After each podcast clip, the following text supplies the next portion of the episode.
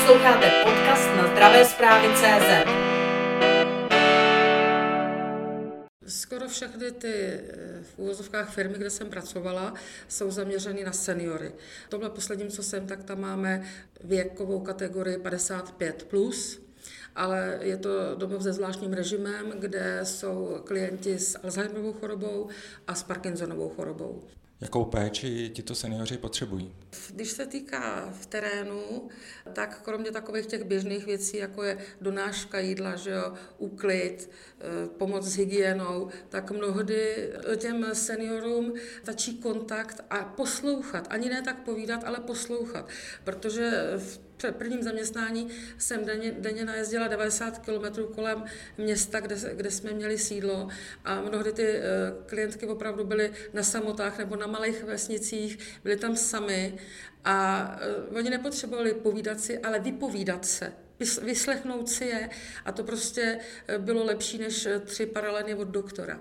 A jsem přesvědčená, že ta terénní pečovatelka není jenom pečovatelka, že to je z části psycholog, z části doktor, z části nákupčí, že prostě opravdu v tom terénu eh, je to náročné. Každá, každá ta pozice toho pečovatele je nějaká. Něco má plus terén, něco má u toho lůžka, ale vždycky není to jenom o té pečovatelce.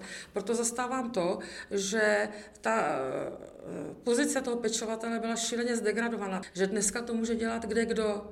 Hlavně, když budete mít rekvalifikaci a už to můžete dělat. Jo? A myslím, že to je strašně špatně, že eh, takový ten selský rozum v té hlavě by měl být, protože když je člověk eh, sice pracovitý v uvozovkách, že dobře vymét, umé ty okna, anebo dobře vyžehlí ty košile, tak může nadělat šílený psych, eh, šílených problémů právě tím, jak se třeba s tím klientem baví jakou mají zkušenost vaši klienti a jejich rodiny s přístupem k sociální péči a ke kvalitě služeb? V zařízení, v kterým pracuju, si myslím, že se odvádí práce daná situaci a stavu, protože nikdy se nestane, aby prostě ty klienti nebyli zaopatřený. Ale je to právě na úkor pečovatelů anebo personálu, které je. Ten člověk musí být nakrmený, musí být čistý, musí být obhospodařený. Ale když tam máte málo personálu, přesto to musíte stihnout, protože to není fabrika, kdy si řeknete tak a teď na tři dny zavřem. To nejde. Ty lidi tam jsou prostě, protože sami doma být nemůžou a já vůbec neodsuzuju ty, někoho, že k nám ty eh, svoje blízký dávají, protože kdyby je k nám nedávali, já nemám práci. Nemám práci, která mě baví, že jo.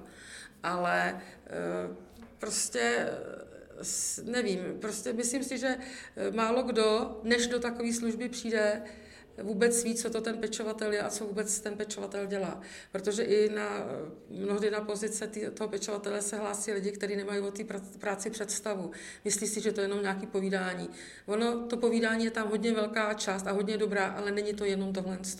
Setkáváte se s úmrtím, že jo? setkáváte se s nemocnýma lidma.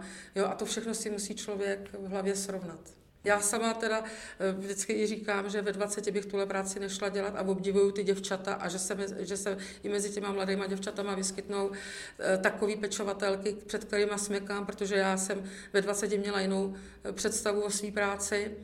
Ale k tomuhle jsem dospěla životem a různýma ránama, který člověk dostane, tak to přehodnotíte a dneska mě to maximálně naplňuje a nechci dělat eh, nic jiného. Jaké problémy řeší rodiny seniorů a samotní seniori, než se dostanou třeba do nějakého sociálního zařízení anebo přímo v nějakém sociálním zařízení?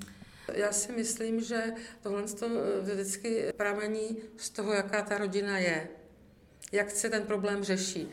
Nejednou se stalo, že k nám přijede rodina, která přiveze klienta, jak jsem zmiňovala, pracujeme s Alzheimerem nebo s Alzheimerovou chorobou a rodina nejedná na fair s tím klientem.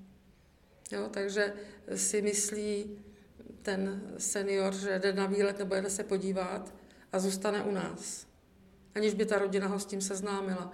Je to zase pak na těch pečovatelkách, protože v zařízení, v kterém já pracuji, eh, největší část eh, tvoří pečovatelky.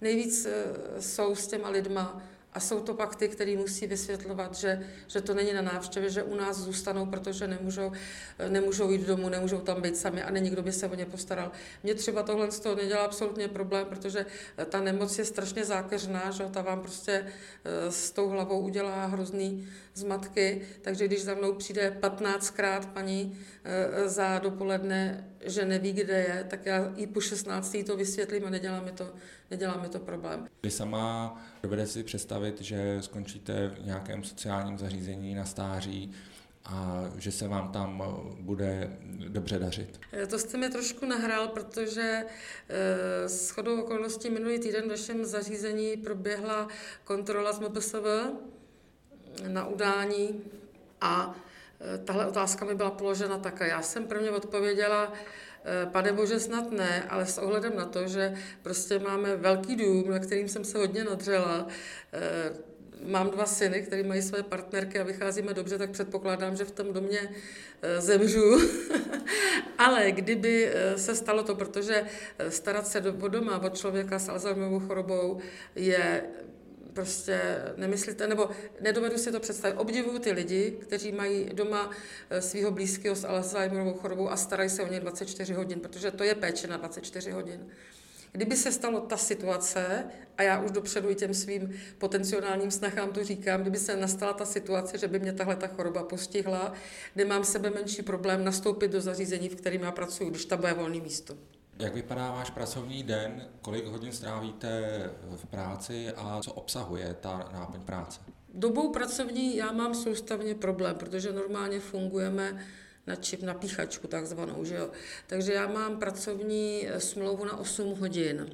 Mně to nestačí, protože Eh, já těch 8 hodin se chci věnovat těm klientům, a protože, jak jsem řekla, že pracuji na pozici lektorky volného času, takže eh, vlastně s, těma, eh, s těmi klienty jsem ráno, co se probudí, do 4 hodin odpoledne a chci jim dělat každý den jiný a každý den zajímavý, takže si prostě některé přípravy dělám doma, abych druhý den mohla, mohla jakoby s nima začít. A den začíná tím, že já chodím na půl osmou, ale nechodím, chodím daleko, daleko dřív, ale o půl osmí začínám navážet a navádět klienty na aktivizační místnost, kterou máme rozdělený z části na jídelnu a z části na takovou jakoby zábavnou část, že tam sedíme v kruhu, aby jsme viděli na sebe a tam děláme ty různé ty různý aktivity. A mezi tím e, vypomáhám při podávání stravy a takhle to jde celý den. Že jo. Vždycky máte čas na to jídlo, čas, kdy je ten volný čas, abych je zabavila, zase jídlo a takhle to prostě jde celý den. Kolik končíte? Eh, večer v 16 hodin. Kolik za tuto práci dostáváte peněz? Protože mám podepsanou mlčenlivost, tak vám to neřeknu. Zeptám se obecně. Jak eh, hodnotíte ohodnocení pracovníků v sociálních službách, ať už se to týká vaší pozice nebo pozice vašich kolegů a kolegyň? Já sice mám jiný název té práce, ale jsem hodnocená zrovna tak jako pečovatel nebo ten pracovník v sociální službě v přímé péči a pracuji v soukromém zařízení a cítím se podstatně podhodnocená. Tady je právě ten rozdíl mezi státním zařízením a e, soukromým zařízením. Nevím, jak je to v těch neziskových, v tom jsem nikdy nepracovala, ale jestliže by byla, byla ve státním zařízení, kde je tabulkový, tabulkový řád, tak tam prostě jsem už téměř na těch spodních linkách. Že jo? E, tady e, je to prostě udělaný, a zrovna tímhle tím způsobem diskutuju se svým zaměstnavatelem, jo, protože jsem přesvědčená, že dávám co nejvíc. A včera bylo prvního, nastoupily nové kolegyně a jsou hodnocený zrovna tak jako já. Myslím si, že jsem kvalifikovanější i že ty firmě dávám víc, ale ohodnocená jsem stejně a to mě, to mě vadí. V jaké finanční situaci se nachází vlastně zařízení, v němž pracujete? To vám neřeknu, v jaké finanční situaci se nachází, protože to neznám. Neznám jakoby ekonomické rozvahy nebo takovéhle věci, protože e, náš e, zaměstnavatel nebo náš provozovatel e, vlastní dvě zařízení. Zastávám to, že Tvrdí, že to nevydělává, já to nedovedu posoudit, nejsem ekonom, ale zastávám tu myšlenku, že jestliže si mě někdo najme na práci a já mu tu práci odvádím, tak za ní chci adekvátně být zaplacená. Já budu dělat dobře svoji práci a na tom zaměstnavateli je, ať zajistí ty peníze, které já, já si vydělám. Eh, nechci 50 tisíc, protože vím, že to je nereálný, ale to, co si nosím domů, to, já to nebudu, takovou cifru já ani neřeknu, protože ji nezná ani můj muž. Za tu dobu, co se pohybujete v sociálních službách, máte pocit, že se v nich eh, věci mění k lepšímu, nebo naopak eh, máte pocit, že se horší, nebo jsou stále na tom, na čem byli? Naše zařízení je e, mladý, protože v Dubnu to jsou teprve čtyři roky, co je ten domov e, otevřený a jsem přesvědčena, že to jde k lepšímu, že to prostě se opravdu stav zlepšuje a nemám potřebu někomu jakoby e, se podlichocovat a říkat něco, co, je ne, co není pravda. Jo. Poslední otázka. Co vás vedlo ke vstupu vlastně do místní odborové organizace pod UZO? Já jsem takový člověk, který prostě, když se mu něco nelíbí, udělám svoji práci, jak nejlíp umím, a když se mi něco nelíbí, tak na to poukazuju. A už před časem jsem chodila po baráku a vykřikovala jsem, že tady budu muset založit nějaký odbory, protože u mě v tuhle chvilku největší, největší problém byly ty peníze, protože ty peníze jsou opravdu směšný. A protože jsem viděla aktivitu už před nějakým časem na Facebooku, tak jsem na to zareagovala a spojila se s některýma lidma a proto jsem, protože ty lidi mě někteří v těch názorech přesvědčili nebo měli eh, hodně podobný jako já, proto jsem se do tohle toho dala. Sledujte zdravé zprávy CZ.